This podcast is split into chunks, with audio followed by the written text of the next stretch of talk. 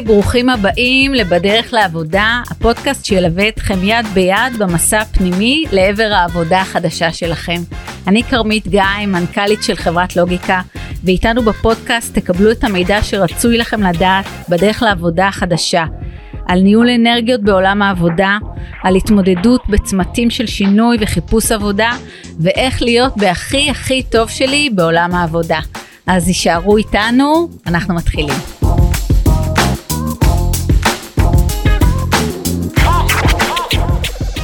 היי, שלום לכולם, שמי כרמית גיא, אני מנכ"ל חברת לוגיקה, אה, ואני שמחה ומתרגשת היום לארח בפודקאסט שלנו בנושא עולם העבודה את דוקטור תמרה טילמן.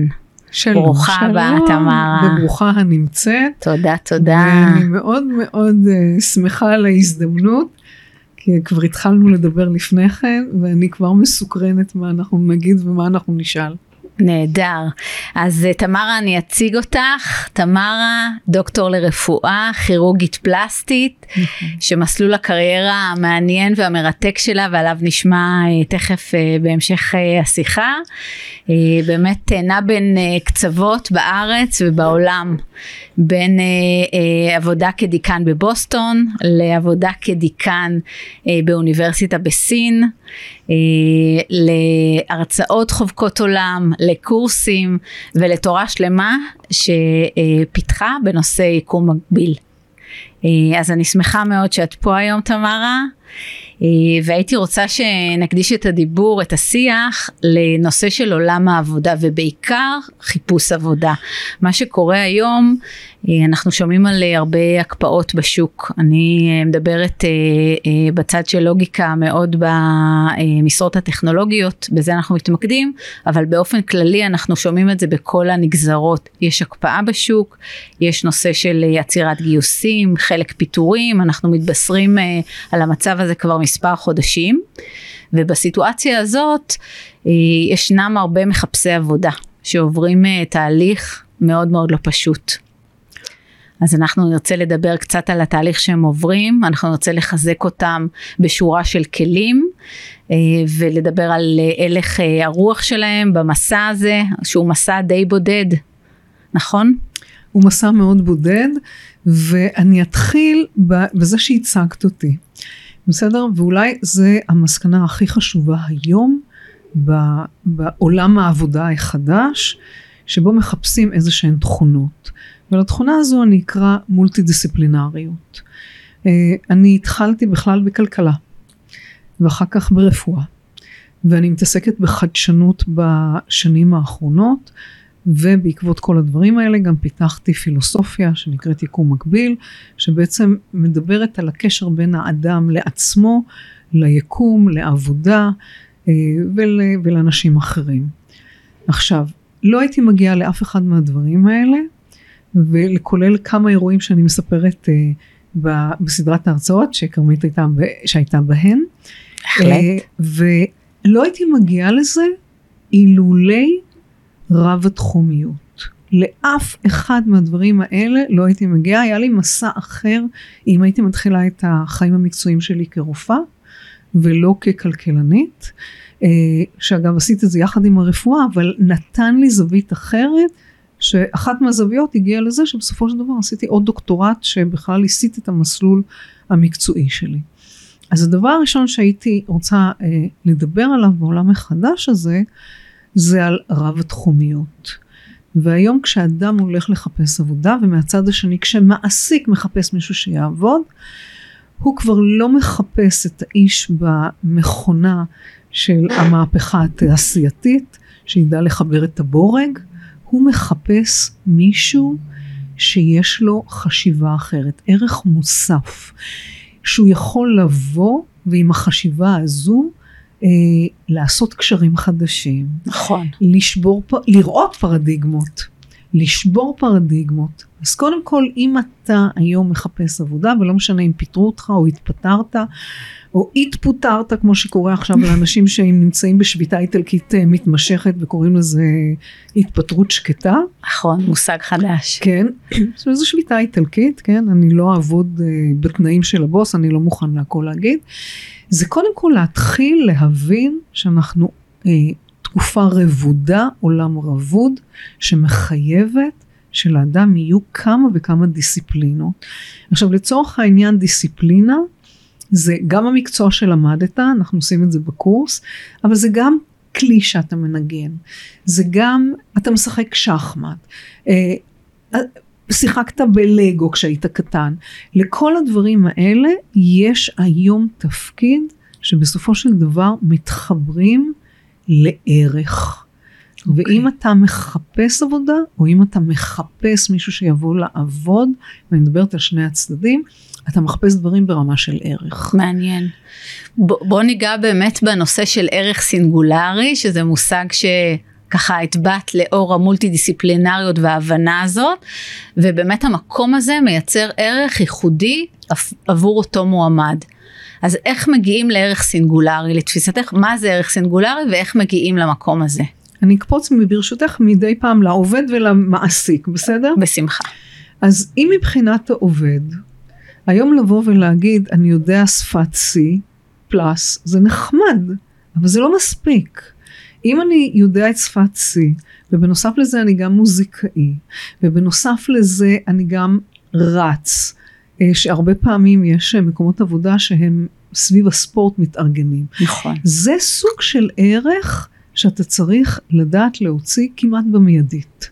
זאת אומרת, כשאתה מגיע היום לרעיון עבודה, או אם אתה מעסיק, היום המעסיקים זה כבר לא גליק גדול. אנשים לא כל כך רוצים לעבוד, הם רוצים לעבוד במה שהם רוצים, עם מי שהם רוצים, מתי שהם רוצים. פעם ראשונה בהיסטוריה של העבודה, שיש לך את השלושה תנאים האלה. כשהיינו ציידים לקטים, לא היה את התנאים האלה. כאילו, אתה לא יכול ללכת לחפש בטטות בלילה, נכון? אתה מחפש ביום.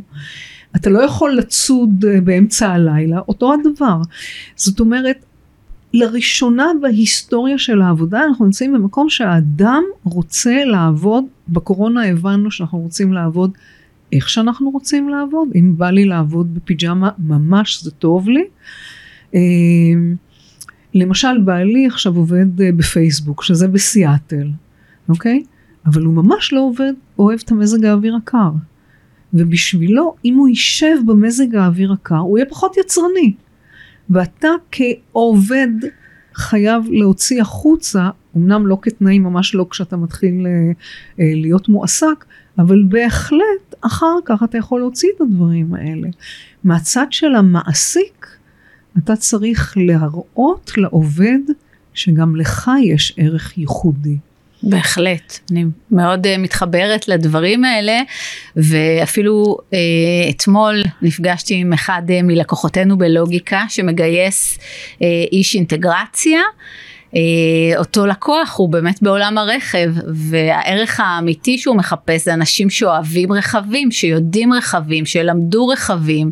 זה תכונה שקשה למצוא בתוך קורות החיים וזו תכונה שהיא ערך אמיתי למי שמצוי בעולם הזה. זה ממש דוגמה מובהקת לאיך שסך כישרונותיך יכול לתת ערך בנקודות שלפעמים אה, הן בלתי צפויות. מה שרציתי לשאול אותך אה, תמרה זה בהקשר באמת של המועמד שמתחיל את המסע שלו לחיפוש. הרבה פעמים אנשים נופלים לאיזושהי תחושת בלבול, חוסר שליטה, חוסר אונים, בעיקר אה, אם הפיטורים לא היו צפויים, הם נקלעים לסיטואציה שבהם בה הם צריכים להתחיל איזשהו מסע וחיפוש וגישוש, הם שם לבד ואנחנו מאוד רוצים לצייד אותם באיזשהם כלים ועצות, מה הדבר הראשון שצריך לעשות במקום הזה. אז במקום הספציפי הזה, שזה פוטרת לא בתנאים שלך, זאת אומרת זה איבדת דרגות חופש. אז דבר ראשון, להבין לא למה זה קרה לי, לא להתעסק בלמה. כי להתעסק בלמה עוד רגע לפני שאנחנו מחפשים עבודה, לא להתעסק בלמה, הלמה לא מעניין, הלמה זה קורבני. להתעסק בה לשם מה. זאת אומרת במקום למה להגיד למה, ממש למה, לשנות נכון. את הדבר הזה, וואו. במקום למה, למה, במקום קמ"ט סגול. עכשיו, אם אני מתעסק בלמה, אני, אה, מה אני עושה? אני מעלה את הערנות שלי לדברים אחרים, ובאיזושהי צורה לצד האופטימי של הדברים. אולי זה קרה כי אני נוסע הרבה מאוד בדרכים, אולי זה קרה כי אני נמצא בסביבה שהיא לא לגמרי אה, מקדמת אותי. להתחיל קודם בה למה זה קרה, לשם מה זה קרה, ולשאול את עצמך שאלה שהיא נראית הזויה. שבוע לפני שפיטרו אותי, אני הולך להתפטר. למה אני מתפטר? שאלה מצוינת. אז נכנסת עכשיו למה? כאילו נתנו לך, במקרה נתנו לך גם איזושהי אפשרות לשנות את זה, תנצל את זה לדברים שלך. לא להיכנס, לא להשתבלל לנקודות הפסימיות, לא להיות ציני, להתעסק בצד האופטימי האקטיבי. הצד האופטימי האקטיבי אגב כולל גם לישון טוב, כולל גם להתעמל, כולל, כולל לקפוץ, גם בזמן שאתה עובד כדאי מאוד לקפוץ במקום. אגב, קודם... הלקפוץ הזה זה, זה אומנות, אני מיישמת את זה אצלי, אצלי בעבודה בלוגיקה, שאני שמה שיר ברמקול, ככה באמצע היום, לקפוץ ולהעלות אנרגיה, וזה משהו שמאוד מאוד אה, מרים אנרגטית, מרים את התפוקות, ומביא לנו המון שמחה. זה טריק כן. שלמדתי ממך תמרה, ותודה. בבקשה, בשמחה. בוא נחזור רגע לאותו בן אדם שמצוי בסיטואציה של אה, פיטורים, ובעצם ההכוונה שלך, במקום לשאול למה זה קרה לי, למה הדבר הזה קרה לי, או דווקא לי, להתחיל לשאול למה. מה. מה מסמנים לי פה? מה הדבר הזה שקרה לי יכול לתת לי? לאן אני יכול להמריא מפה? לאן אני יכול להתפתח מפה? עכשיו אני רוצה רגע לקחת צעד אחורה ולהגיד אין בזה שום דבר רוחניקי. Okay. זה אוקיי. הכל על הרצפה, בסדר? זה הכל מאוד פרקטי. אני אדם של אדמה, אני לא אדם של רוח. Uh, בצד הפרקטי, למה זה קרה, זה בעצם הרבה פעמים לחפש עכשיו משהו שהוא יותר בהלימה למי שאני, לצרכים שלי, לעשייה שלי, להתחיל לחקור את עצמך. קיבלת פסק זמן, תהפוך את עצמך למעבדה. תתחיל לחקור את עצמך. תתחיל לשאול אה, איזה דברים אני יכול לעשות. אני אתן לך רמז לאיזה דברים אנשים יכולים לעשות. זה נופל הרבה פעמים לדברים שאנשים לא היו בכלל מודעים לעצמם. אה, אני התראיינתי לפני כמה שבועות בהייטק בפקקים ושמה נירית כהן שאלה, אמרה לי, דיברנו על מה שהאדם לא יודע שהוא יודע, הרבה פעמים במקומות העבודה, וזו נקודת התחלה פנטסטית, אנשים באו אליך להתייעץ איתך לא בתחום ההגדרה של העבודה שלך. אני אומרת עוד פעם, למרות שאתה מתכנת, באו ואמרו לך, אנחנו יוצאים בערב, אה, בוא תארגן אתה לאיפה אנחנו יוצאים. או באו ואמרו לך, אה, אנחנו בבלגן כאן מחשבתי, בוא תעזור לנו. זה בכלל לא בתחום שלך, אבל האנשים האחרים הרבה פעמים יודעים מה הערך הנוסף שלך. זה דברים שאתה לא תמיד יודע. להתחיל לכנס את הדברים האלה, להתחיל להיות מודע לדברים האלה, באמת ללכת אחורה ולראות מתי שאלו אותי איזה, או איזה שאלות שאלו אותי שלא קשורות לעבודה שלי. זה מאוד מאוד מעניין מה שאת אומרת, כי באמת מעבר לעולם העבודה, מעבר לזה שאתה כותב קוד ואתה תוכניתן, אתה גם יכול להיות בן אדם שמוצא את הקניות הכי טובות באינטרנט, מכיר את מקומות הבילוי הטובים ביותר, אתה יודע לעשות סקי באתרים מאוד מסוימים. זאת אומרת, את אומרת להתחיל להסתכל על התכונות הנוספות, על התחביבים, על נכון. הערכים הנוספים של הבן אדם, וואו. נכון. עכשיו, הדבר הזה נכון גם לך, כי את יודעת, עד שאתה תתחיל... אם יש לך אפשרות uh, ללמד מישהו איך עושים את הקניות הכי טובות, פתחת לך ערוץ ביוטיוב, אוקיי? שזה נותן לך איזשהו שקט ולחפש בסופו של דבר את העבודה שאתה רוצה, ולא את העבודה שתיקלע אליה כי אתה צריך פרנסה, וכולנו צריכים פרנסה, זו לא מילה גסה. אבל יותר מזה, uh, הייתי אומרת, כל הדברים האלה בצורה עקיפה צריכות להיות, צריכים להיות בקורות החיים. אוקיי. דוגמה, תחביבים זה מסוג הדברים שצריכים להיות בקורות החיים. אם אתה אדם שאתה רץ, הייתי מכניסה את בקורות, הח... בקורות החיים, מכיוון שהרבה מאוד מקומות עבודה, יש שם קבוצות ריצה, הן קבוצות מאוד חזקות, הן קבוצות שהן uh, הופכות להיות אחר כך כמו R&D קטן כזה, אז להכניס את הדברים האלה ב-CV, קודם כל להעלות את הערנות, מה הערך הנוסף שלי, הערך הסינגולרי שלי, זה בא אחר כך ממיזוגים, אבל קודם כל מה הערך הנוסף שלי? מה אני עושה אחרת? לגו כשהייתי קטן זה ערך מוסף. Uh, אני אספר אחר כך אם תרצי לגבי איזושהי סטודנטית שהייתה לי בסין שהייתה אלופת לגו. וואו. ובעצם מהאליפות של הלגו אני ראיתי שהיא יכולה לראות patterns שאחרים לא רואים. וואו. אוקיי? למה? כי אנחנו רואים את העולם שלנו שטוח, יש לנו דף נייר זה שטוח. לגו זה לא שטוח, לגו זה 3D. היא ראתה פתרונות ב-3D בקבוצות עבודה שעשינו, ב, זה היה בסין, בקורסים לחדשנות, אה, שאחרים לא יכלו לראות. היא ראתה את זה ככה מהר, טיק טיק טיק טיק. אז זה מסוג הדברים שאתה אה, אתה מכניס, לא בהכרח כולם בסופו של דבר יהיו בקורות החיים, אבל תכתוב לך את הדברים האלה, כי כשאתה מגיע לדבר, הם דברים שמעניינים. ואני אתן לך דוגמה כן. מבית ספר לרפואה. כשהייתי דיקן בבית ספר לרפואה בבוסטון, הייתי נוהגת לעשות mock אה, interviews. מה זה mock interviews? זה ראיונות לפני שאתה הולך אה, להתראיין, כאילו חזרה גנרלית של ראיונות. סימולציה כזאת. נכון, סימולציה. אוקיי. עכשיו בסימולציה הזו הייתה לי רשימה של שאלות ואני תמיד אה, שיחקתי עם עצמי משחק. והמשחק היה כזה, אני אשאל את השאלות ונראה באיזה רגע הנשאל, שכולם היו סטודנטים לרפואה השנה האחרונה, אה, שהלכו למאץ' אה, למשחק הכי גדול שקיים בין הבתי ספר לרפואה הסטודנטים לבין אה, מקומות העבודה שזה בתי החולים. Mm-hmm. ואני אמרתי לעצמי, עשיתי משחק, כמה מהר מישהו יחטוף לי את הרעיון. כי אני בתור מראיינת תשושה מהרעיונות האלה. בוא תחטוף לי את הרעיון. Mm. אם אתה חוטף לי את הרעיון, אתה כבר לוקח אותי למקום אחר, אתה מעניין אותי, יש לך דברים אחרים לדבר, אתה לא מרוכז במה אני הולך להגיד בעוד דקה, אתה הרבה יותר נינוח, אתה איש אופטימי, אתה מעניין אותי. Mm. אל תשתלט לי על הרעיון, אבל בוא תחטוף לי את הרעיון. Mm. בוא תגיד לי משהו שאני לא חשבתי עליו. למשל, ברעיון תשאל אותי שאלות. למה נשארת בעבודה הזאת עשר שנים?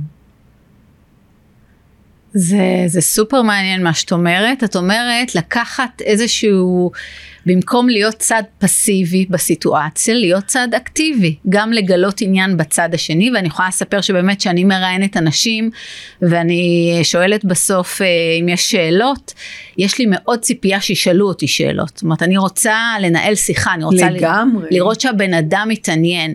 והאנשים שאני שמה אליהם לב במיוחד, זה אנשים שאו הביאו איזושהי הבנה מהסיטואציה, למשל, אה, אה, בעבר אני אספתי כבשים לא מעט והיו הרבה אנשים ששאלו אותי על האוסף הספציפי הזה שמצוי לי בחדר במשרד אוקיי? אז, אז ראיתי שהם מאוד ערניים. או מועמד ששואל אותי שאלה אה, מה זה הצלחה בתפקיד מבחינתך? ששואלים אותי שאלה כזאת אינטליגנטית אני יכולה באמת לתת את המשנה הסדורה שלי למה אני מצפה ממך? זאת אומרת לקחת חלק במשחק הזה של הרעיון ולהיות אקטיבי במקום הזה מאוד מייצר חיבור ובולטות, מאוד מייצר לך ערך. אה, אני, נפגשנו לפני כמה שבועות.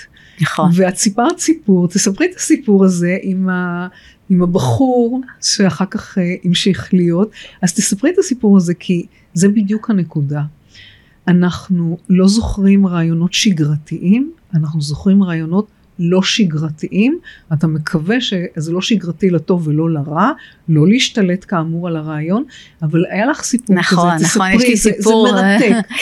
אה, אני אה, מנהלת את אה, חברת לוגיקה, 450 עובדים, וכדי להכיר את כולם ככה יותר טוב, את האנשים שרוצים, אני מייצרת ימים פתוחים כאלה, זאת אומרת, אני אומרת ביום זה וזה, אני פנויה לפגוש אותך טלפונית, זומית, פרונטלית, איפה שתרצה, כאילו אני מייצרת יום כזה, ואני מזמינה אנשים לחבור אליי.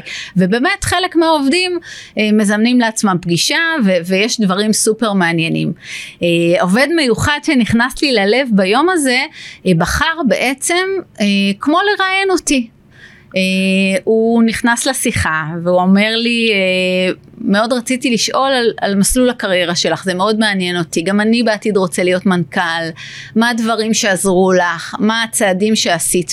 ויצא uh, בשיח הזה שבאמת סיפרתי על עצמי אה, אפילו כזה ככה נזכרתי בדברים והעליתי דברים ונוצרה בינינו איזושהי קרבה.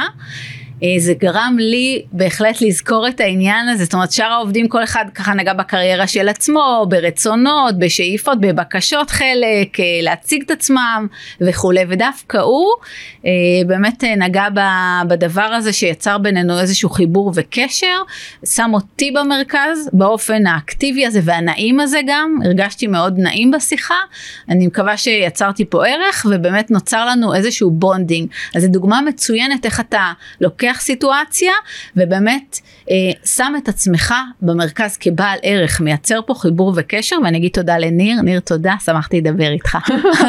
אז בוא ניקח את הדוגמה הזו. אוקיי. בסדר? כי בדוגמה הזאת הוא עשה עבודה. הוא לא הגיע לשם ככה, פתאום צצה לו השאלה, ועכשיו אני אומרת אותו הדבר למרואיינים שהולכים לעבוד. תעשו עבודה לפני כן, תעשו עבודת שטח, אתם צריכים לדעת מי מראיין אתכם, אתם צריכים לדעת עובדות על החברה, אבל כמו למשל פה, הוא בא, הוא ידע על סיפור חייך, הוא היה סקרן על סיפור חייך, ועושה עבודה, ועכשיו מה הוא יצר? קודם כל יצר קשר בינך לבינו. את תעברי במסדרון, יש לך 450 עובדים, אה, בוא נאמר 200 מהם כבר היו אצלך באירועים כאלה, את לא תזכרי 200 מהם, את תזכרי איזה חמישה, שישה, ואת הבחור הזה גם כן. בטוח. זאת אומרת, קודם כל, עכשיו, הוא יצר כאן שיח חיובי, והוא עשה משהו חכם ביותר, משולל אגו. אנחנו לא רוצים היום אף אחד בעבודה שהוא בעל אגו, אנחנו בעידן שחייבים לעשות יצירה ביחד, חייבים להשתתף ביחד. אם אתה רק מביא אגו אגו, איך אני אתקדם יותר, איך יהיה לי שכר, איך יהיה לי זה, האנשים מאבדים את הקשב. אם אתה בא ואתה אומר, יש כאן משהו מסקרן, מה את עשית, איך אני יכול ללמוד מזה, יש פה איזה באמת קשר מסוים שרוצה להיות אדם שגדל, שצומח, שלומד, ואת סימנת את אותו אחד. ממש. אני גם בטוחה שבפרויקט הבא שיש, את מי את בוחרת? ניר, מה אתה עושה בפרויקט הבא, אם בבקשה. אתה פנוי? אה, זה מאוד מאוד נכון ומאוד חשוב מה שאת אומרת, תמרה. אני גם יכולה לשים לב, כשאני מראיינת אנשים, אה, ואני לוקחת אותם לפינת הקפה, להכין לעצמם, וככה מנהלים איזה small talk, אנשים ששמים לב לפרטים ולמשל שואלים אותי מה את רוצה לשתות ומסבים קשב אליי או רגישים טיפה לסביבה mm-hmm, כן. זה אנשים שבאמת אני מרגישה שיושבת פה איזושהי אינטליגנציה רגשית ותשומת לב לפרטים ומה שאת אומרת תמרה להגביר ערנות סביב המפגשים האלה שקורים ברעיונות עבודה. להתחיל להיות ערני למי הבן אדם שמוכן לעשות שיעורי בית, להביא איזה ערך לשיחה, איזה שאלה מסקרנת, לייצר בולטות באזורים האלה. וזה נופל על איזשהו רגש שאנחנו נורא מחפשים אותו, ולא תמיד מגדירים אותו. הרגש הזה זה אמפתיה. זאת אומרת, מי שעושה את הדבר הזה, יש בו איזה טיפת אמפתיה, ואנחנו נוטים לראות יותר את האנשים האלה. אנחנו מאוד אוהבים את זה, פחות אגו, יותר אמפתיה, זה משהו פנטסטי. זה גם לדעתך אנשים שיותר מצליחים בתפקיד? אז זה אני ככה, תלוי, בסדר? Uh, מישהו שהוא רק אמפתי והוא כירורג טכני לא טוב, אני לא בטוחה, או מתכנת לא טוב, אני לא בטוחה. בהנחה שכל מה שהבאתי זהה עכשיו לחמישה מועמדים ומישהו מהם יגלה סקרנות, מישהו מהם יגלה אמפתיה, מישהו מהם למד עלייך משהו בתור המראיינת, זה נקודות זכות. זה, ה, זה המקום, זה תבלין, האמפתיה זה תבלין, זה לא במקום המקצוענות. זאת אומרת, אנחנו לוקחים את זה for granted, שקודם כל האדם הוא מקצוען, ואתה חייב ברעיון הזה להוציא החוצה את המקצוענות. עוד פעם, אני אחזור ל mock interviews. כן. ב mock interviews, אני חילקתי את ה mock interviews תמיד לעניין הזה של ה... קודם כל אתה צריך להראות שאתה מקצוען. מה אתה עשית, במה אתה טוב, אה, להיכן הגיעו products, אה, אה, מוצרים שאתה פיתחת, אה, אתה איש של אה, עבודה בקבוצות, mm-hmm. אתה איש אה, אה, קולט פרדיגמות, תפיסות לא נכונות במקום העבודה. זה זה משהו שאנשים היום מחפשים לראות בעובד מולם. מקצוענות, יכולת לחשוב אחרת. מדהים. אלה הדברים שהם מסתכלים. את מוסיף לזה גם אמפתיה, זה תבלין פנטסטי. נהדר. תמרה, הייתי שמחה אם תוכלי לשתף אותנו ב... אה, באמת באיזשהו אה, דפוס או תרגיל ייחודי שיצר, שנקרא אה, הליכת טילמן. מה זה הליכת טילמן ואיך זה יכול לתרום בצומת חיפוש עבודה? אז אני, אני אעשה את זה בקצרה, כי מי שלא הגיע לסדרה של ההרצאות ולא מבין את כל ההשתלשלות של המקרים, איך ממקריות מגיעים לשאלה שאנחנו קוראים לה שאלת טילמן, איך מזה מגיעים להליכה, איך מזה אתה יוצר ערך ייחודי, איך אתה ממזג ערכים, איך אתה מתחיל ללמד אנשים אחרים, איך אתה בתפיסה שלי. אני רק אציין קורס יקום מקביל שתמרה עושה, מומלץ ביותר, חוויה יוצאת דופן. תודה, זה מבוא לחשיבה חדשנית אישית. לא קבוצתית, לא שום דבר אחר. אז נדבר על הליכת אילמה, אני אעשה את זה באופן אה, כזה מאוד אה, כללי. אה, גם הכירורגים וגם הטייסים, יש להם איזשהו נוהל שאין בשום מקצוע אחר. ולנוהל הזה קוראים briefing the briefing. מה זה אומר? לפני שטייס יוצא למשימה, לפני שכירורג נכנס לחדר ניתוח, הוא מדבר עם מישהו senior יותר, ומתאר לו מה הוא הולך לעשות. כדי להגיע לנקודה הזאת של ה briefing, הוא בעצם למד קודם בעצמו, תכנן קודם בעצמו, ישב וחשב. אחרי שנעשתה הפעולה, הכירורגיה או הטיס או המבצע, יש את ה-debriefing. אחר כך אנחנו עושים סיכום של מה שהיה, הכירורגים אפילו יושבים וכותבים את זה. היום אפילו יש צ'קליסט כירורגי, שזה דוקטור אטול גוונדי מהרווארד יוניברסיטי עשה את זה. אה, ובקיצור יש נוהל מסוים שזה briefing the briefing. אני לקחתי את זה במשך שנים אה, כשאני עבדתי במדינת ישראל ככירורגית וניהלתי יחידה לניתוחי סרטני עור בבית חולים השרון. הבוקר שלי היה מתחיל עם, הש... עם הזריחה בבוקר, אני הייתי יוצאת, הייתי עושה מסלול מעגלי, כשבהלוך הייתי חושבת על מה שאני הולכת לעשות, ובחזור הייתי חושבת על כל דבר שיכול ללכת uh, כזה what went wrong, what will go wrong ומה הפתרון שיש לי. זאת אומרת ההלוך הוא צד של מה אני רוצה לעשות, איך אני רוצה לעשות, מתי אני רוצה לעשות. בחזור, שזה כאילו האחרי, תוך כדי, זה בעצם אה, אה, ניסוי חשיבתי. והליכת טילמן היא ניסוי חשיבתי, שבו אתה חושב על מי האדם שאני רוצה להיות. נניח אני עכשיו אה, יצאתי ממקום עבודה, לא משנה בתנאים שלי, לא בתנאים שלי, אני יודע שאני רוצה לעשות משהו אחר. מה זה המשהו האחר הזה? מה אני יכול לעשות בשביל המשהו האחר הזה? מה יכול ללכת אה, לא טוב בדרך, או מה מיותר לי עכשיו בדרך, ולעבור על הדברים האלה. זאת אומרת, מסלול שהוא בעצם אה, ניסוי חשיבתי. אני תמיד מבקשת שיעשו את זה בטבע. למה בטבע? אה, זאת, אה, קודם כל, בגלל המקריות שאני הייתי עושה את זה, לא היה לי זמן להתעמל, אה, לא חדר כושר מפונפן, לא שום דבר. זה היה הזמן שלי בדרך לבית החולים, הייתי עוצרת בשפת הים, הייתי עושה הלוך ושוב, חוזרת, מתקלחת ונכנסת לחדר ניתוח.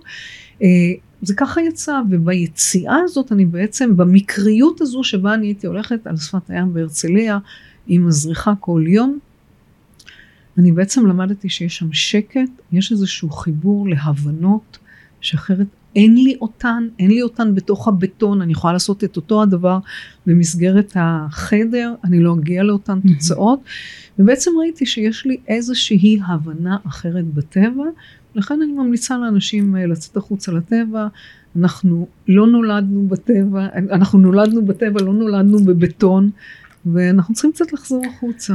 אז מה שאת אומרת תמרה, כלי חשיבתי חזק שאת איתו לאורך שנים, הוא כלי שבו בהליכה בטבע את, ב, את מייצרת חשיבה מעמיקה על מה הדבר שאת רוצה לעשות. בתחום שלך זה בנושא של אה, כירורגיה, אבל בן אדם בחיפוש עבודה צריך לחשוב מה הוא רוצה להיות בעוד שנתיים, מי הבן אדם הזה שהוא רוצה להיות, מה הוא רוצה לעשות, למקד את החשיבה בדבר הזה, להגדיר אותו, להרגיש אותו, לחשוב אותו.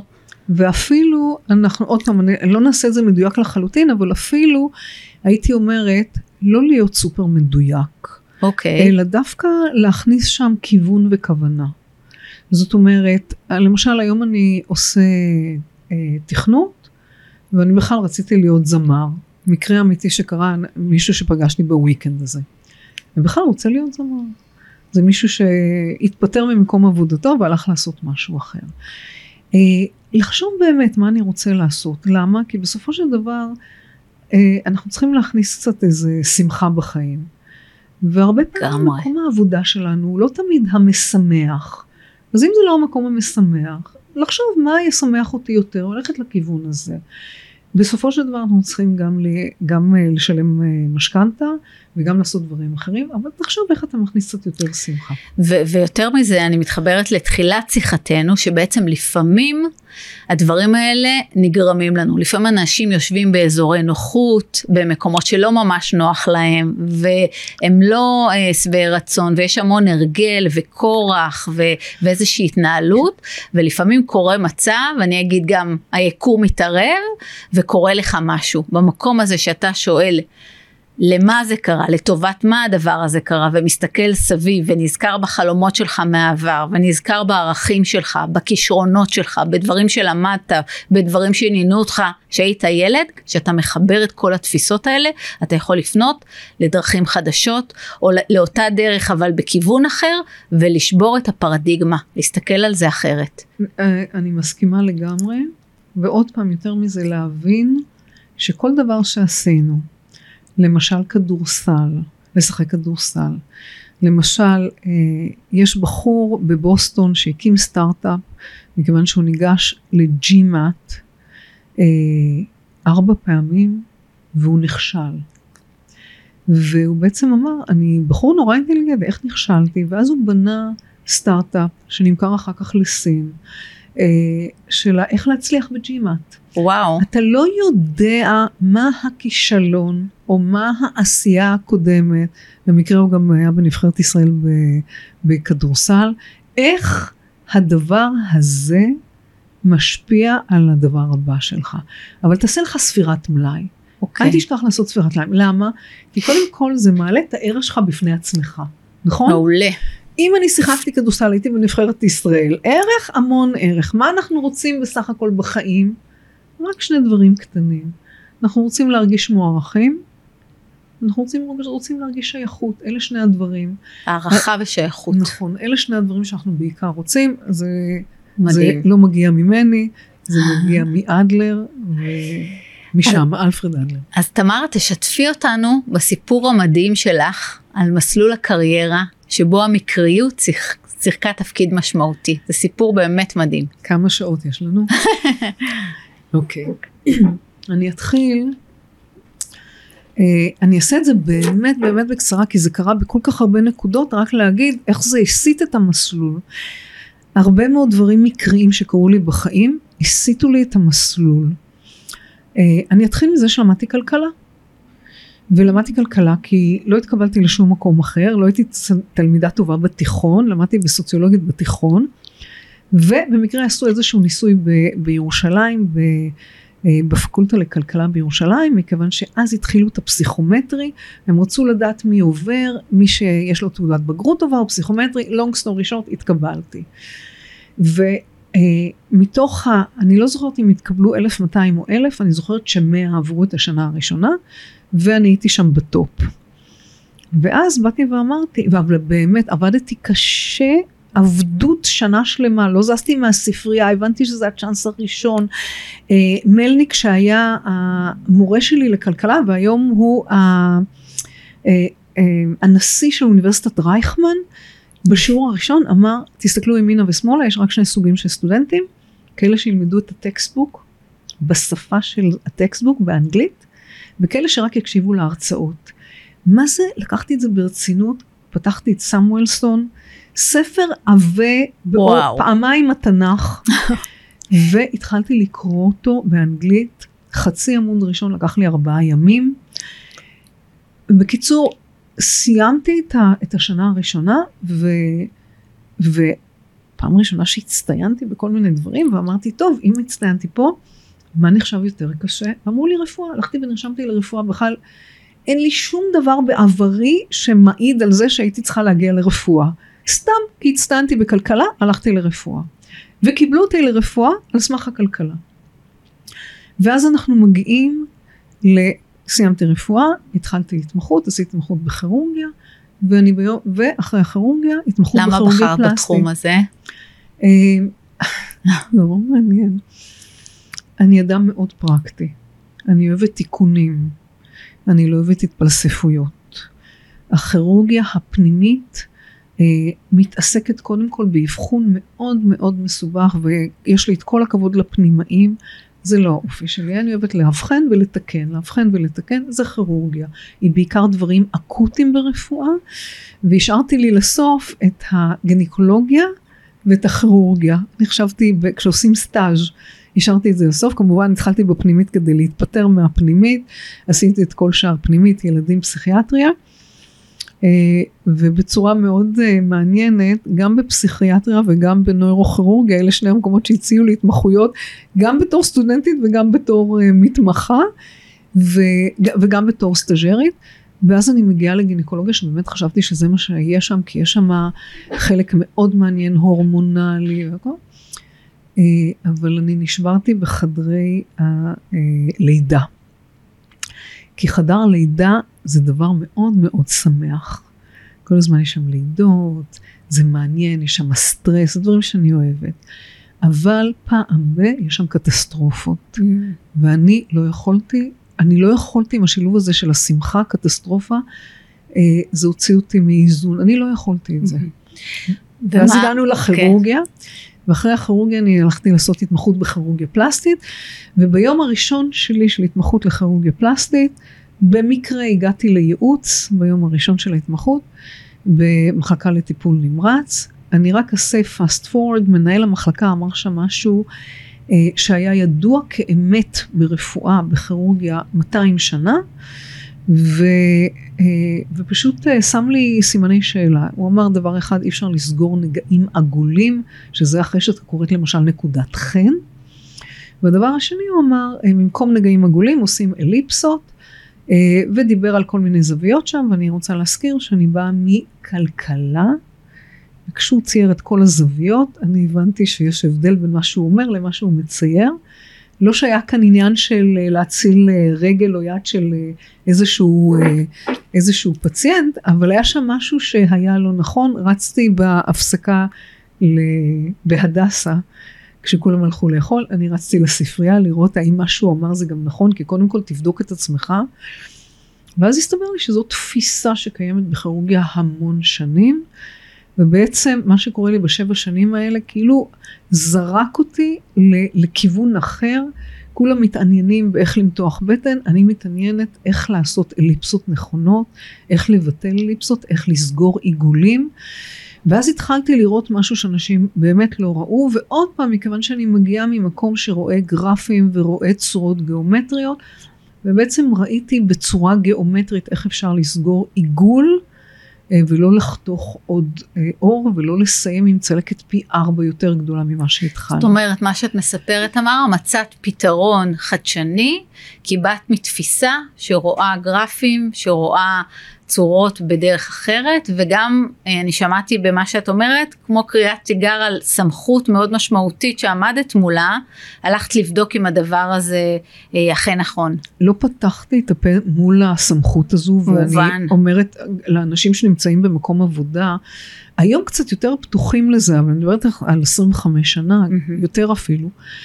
אה, ששם זה, זה היה היררכי מאוד חזק, עדיין יש הרבה מאוד מקומות עבודה שזה סופר היררכי, עריכת דין, בתי חולים, אה, אוניברסיטאות, סופר דופר. Mm-hmm.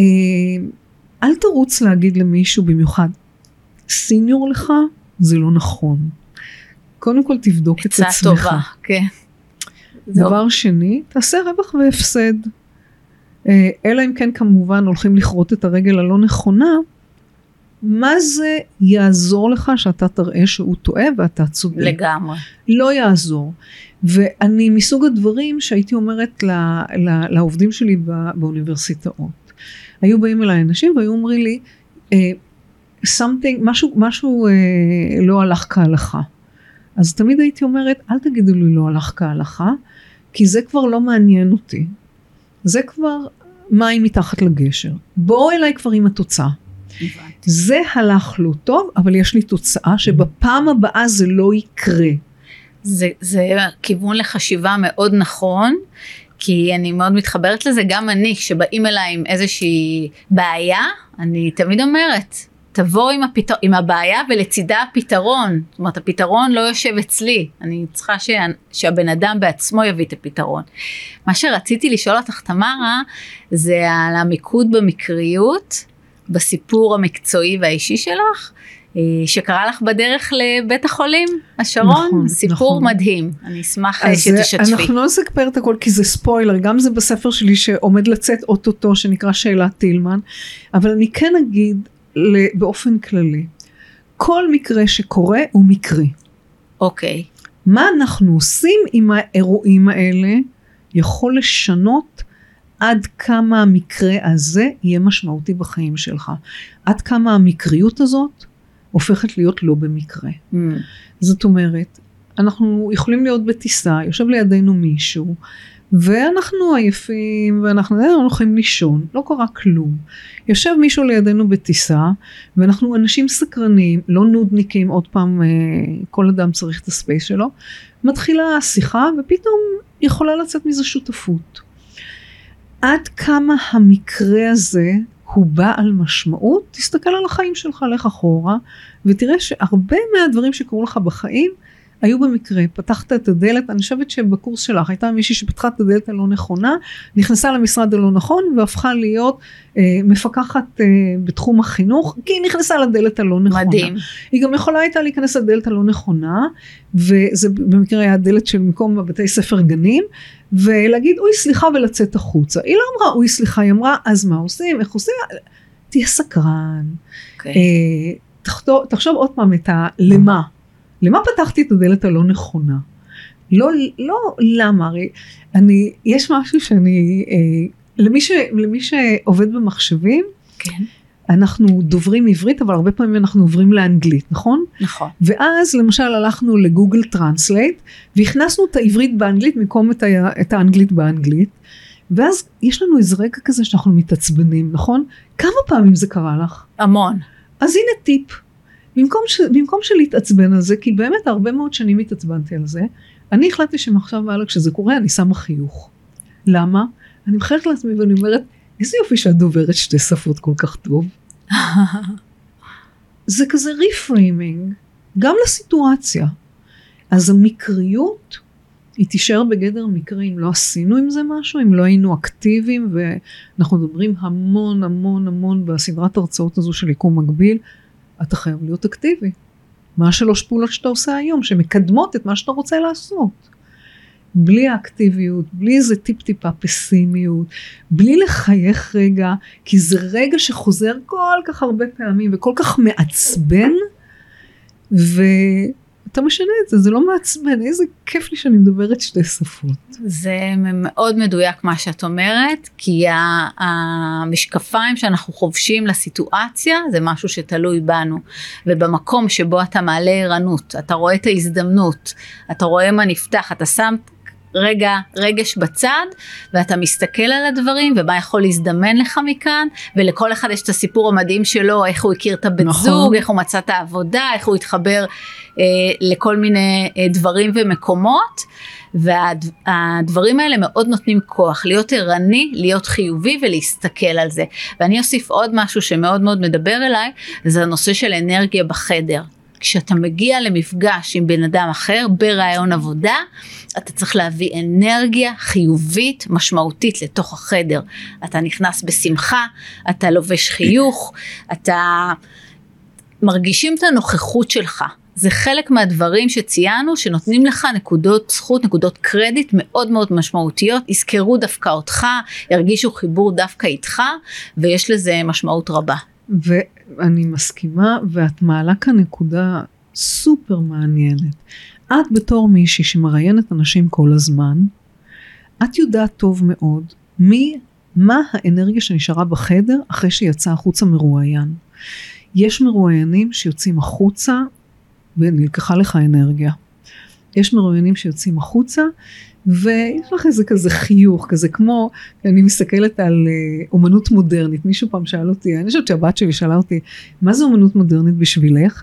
אז אמרתי לה, מודרן ארט בשבילי זה, יצאתי עם חיוך. הסתכלתי על תמונה, יצאתי עם חיוך. אם כן זה אומנות מודרנית, אם לא זה לא מעניין אותי. אז זה אותו הדבר. אנחנו היום מאוד מודעים לעניין של האנרגיה, שלא ישבו לנו אנרגיה.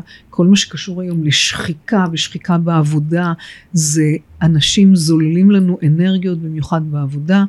אז אם מישהו בא לרעיון, ואת יצאת, הוא יצא מהחדר, את יודעת טוב מאוד מה האנרגיה שנשארת. ממש אה, מאוד מאוד מדויק. התחושה, החיבור הזה לתחושה מאוד מאוד uh, מייצר הבנות. האם אתה רוצה להיות עם הבן אדם הזה ביחסים, האם אתה רוצה להיות איתו בקשר, ו, uh, וזה המקום של המועמד, באמת לשים את עצמו באזור הזה, ובאמת להפיק את המיטב באותה פגישה קצרה, תוך העלאת נכון. הערנות. תמרה, אנחנו מתקרבים uh, לסיום. לא. כן. ואני רוצה מאוד מאוד להודות לך, את נתת לנו פה הרבה מאוד כלים שמייצרים פוקוס בתהליך חיפוש העבודה. הנושא הזה של הגברת הערנות והנושא של אה, ערנות למקריות, הנושא של ערך סינגולרי, לבדוק מה הצדדים, מה הכישרונות הנוספים שלך ואיך אפשר לחבור אליהם, אה, ועוד הרבה מאוד כלים שעוזרים לאותו בן אדם בצומת דרכים. אה, אני רוצה מאוד להודות לך, את פוקחת עיניים להרבה מאוד אנשים mm, ושולחת אותם עם הבנות למסע הזה. אז תודה, תודה תמרה, נהנינו מאוד מהמפגש היום. תודה לך. אז לפני סיום את ספונטנית? כן. בבקשה, בוא נעשה לך אה, מקריות ולא במקרה. קדימה. אוקיי. הבעלים של המקום הזה קוראים לו אור אליעז. נכון. נכון? תגידי איפה אנחנו יושבים במקום שנקרא? אה, פודקאסטים, נכון, כן. עושה, אה, אני כבר תכף אור, ביקשתי מאור, כן. לפני שנכנסנו הנה, שיכתוב שלושה דברים שהוא לקח ממני ולקח ממך. נביא אותו? יאללה, בוא נקרא לו. אור? אור אתה מוזמן, וואי תמר את מפתיעה אותי. הנני. תביא כיסא. היי. ברוך זה הבא. לא- זה לא באמצע, זה כאילו, אתה יודע, בסוף פרקים, אה, כשמצלמים אה, סדרות, לפעמים בסוף עושים כזה אוסף של המקרים, יפה. שככה לא יצאו בדיוק כמו שהתכוונו. נכון. אוקיי, אז אור, אתה קודם כל אומר משהו על עצמך, אני לא חוטפת לך את השידור, אבל משהו על. עצמך, כמה, שלושה דברים שלקחת מכרמית, שלושה דברים שלקחת ממני. טוב, אז קודם כל, אמ, אז עליי, אני, אה, אני אור אליעז, אני הבעלים של פרוקאסט, של המקום שאנחנו נמצאים בו עכשיו. באמת, אה, דיברתי ככה לשנייה וחצי, באמת, שנראה ללכת לשירותי או משהו רגע וחזרת, והייתה לי שנייה וחצי לדבר עם תמר, אמרנו באמת שאנחנו ככה לוקחים את ה... גם, גם זה, זה הפרק הראשון קודם כל, שהרגשת שזה פרק ראשון שלה קודם כל, אני חייב רק כשהתיישבתי, היא כזאת מקצוענית. אתמול עשינו, אני עושה פה אימון לעמידה ומצלמה ומיקרופון, זה כאילו איזה תהליך כזה, משהו שאני עושה פעם ראשונה, כדי לדעת, לתת לאנשים את ההרגשה הזאת, שלא ייכנסו לאולפן ברעיון הראשון וירגישו שזה... כי, כי זה כי זה יש אנשים שזה מפחיד אותם לא הדבר היית הזה. חולם לא היית חולם שהיא בפעם הראשונה. אז אז גם אתמול פעם ראשונה אנחנו אנחנו והיא מראיינת אותי פה אני אראה לך את הרעיון הזה זה רעיון שהייתי לבד משדר אותו כפרק מה שלקחתי אני, אני אגיד מה שלקחתי מהרעיון הזה באופן כללי אני לקחתי קודם כל את הדבר הזה של לבוא ודווקא במקום הזה של חיפוש עבודה שכבר דיברת על זה גם את תוך כדי הרעיון עצמו זה אולי המ, המעמד הכי חסר ביטחון שיש לבן אדם. כי בן אדם צריך, אתם יודעים, יש, יש, זה, זה, זה יותר, יותר מלחפש זוגיות אפילו בעיניי, כי זה, זה ממש, אתה צריך לא רק להגיד שאתה אתה פרטנר טוב, אתה בן אדם טוב, אלא זה ממש בחינה של כל סט הכישורים שיש לך בתור בן אדם. ולבוא במקום הזה ולבוא מול איזשהו בן אדם שהוא הבוס, הוא הבעלים, ולשבת ולהתחיל להסביר לו אני ככה ואני פה, ולנסות כמו זיקית כזה להתאים את עצמך לתוך הדבר. הזה אז מאוד אהבתי את, ה, את המקום גם של, ה, של ההליכה ושל המחשבה שהסברת את זה בדקה וחצי אבל הרעיון פה בסוף זה לבוא ולומר אני חושב על מה אני רוצה להיות ומה אני רוצה לשדר ואני משדר את זה אתה הופך להיות הבעלים של הסיטואציה באיזשהו מקום. מדהים. ש... כי אתה אתה אומנם מגיע לראיון אתה מגיע לחיפוש אתה מחפש אתה מחפש את עצמך באיזשהו מקום כי גם, גם, גם דיברתם בכלל על הגמישות זה עוד דבר שכאילו אנשים היום ועל הרב תחומיות על זה שגם אה, את עושה המון המון דברים גם את עושה המון דברים, גם אני עושה המון דברים, כאילו אנחנו היום כבר לא דבר אחד. אז בעצם זה שאנחנו חושבים על הסיטואציה, ואנחנו מאבדים אותה, אנחנו יכולים להחליט מי אנחנו, מי אנחנו רוצים להיות. וכשאנחנו יכולים לקחת לנו את הרגע הזה ולחשוב על זה, זה בעיניי כאילו דבר אדיר שאני אני בטוח אקח מה, מהמחשבה גם כ, כ, כבן אדם שמחפש עובדים ומראיין עובדים, גם כבן אדם שחושב על עצמו בתור מי שחיפש עבודה בעבר. ולכן זה, זה, זה בוא נגיד שני הדברים הכי מרכזיים שלקחתי ובכלל את ה... את ה... וגם באופן כללי את השיחה הזאת אני מאוד נהניתי ממנה כי הזרימה ביניכם הייתה מעולה השאלות היו טובות התשובות היו טובות גם זה היה, זה היה דיון זה לא היה שיח וגם זה מה שאני אוהב לומר לאנשים שמדברים אה, אצלי בפודקאסטים לבוא ולומר נכון שיש כאן מראיין ומרואיין יש פה מישהו שצריך לשאול שאלות מישהו שצריך לענות תשובות אבל כשזה בווייב כזה של, של שיחה כיפית של שיחת סלון זה נראה אחרת וזה מרגיש אחרת וזה היה פה לגמרי בעיניי אז אה, תודה לכן על השיחה ומאוד נהניתי. תודה. זה לקפוץ פה ככה ולתת את הרשמים שלי בתוך הראיון עצמו אז, אז לי, זה, לי זה נחמד מאוד הדבר הזה. אז תמרה תודה רבה. את אה, נפלאה ונהדרת ותודה על כל הרעיונות הטובים ועל ההשתתפות ובאמת אה, הפקנו פה המון המון ערך. אז תודה לך. לעונג לי, ובהצלחה רבה. תודה. בהצלחה לכל אה, מחפשי עבודה באשר הם. אנחנו איתכם בלב, אנחנו מציידים אתכם בכלים, ואנחנו רוצים שתהיו בהכי הכי טוב שלכם. אז אה, נאחל לכולם בהצלחה, נאחל אה, שהתקופה הזאת תעלה ותשתפר, אני מאוד מאמינה בזה, מגמת עלייה, גידול בביקושים, ואנחנו כאן כדי שכל הדברים הטובים האלה יקרו. אז תודה למאזינים, תודה ולהתראות. תודה לכם.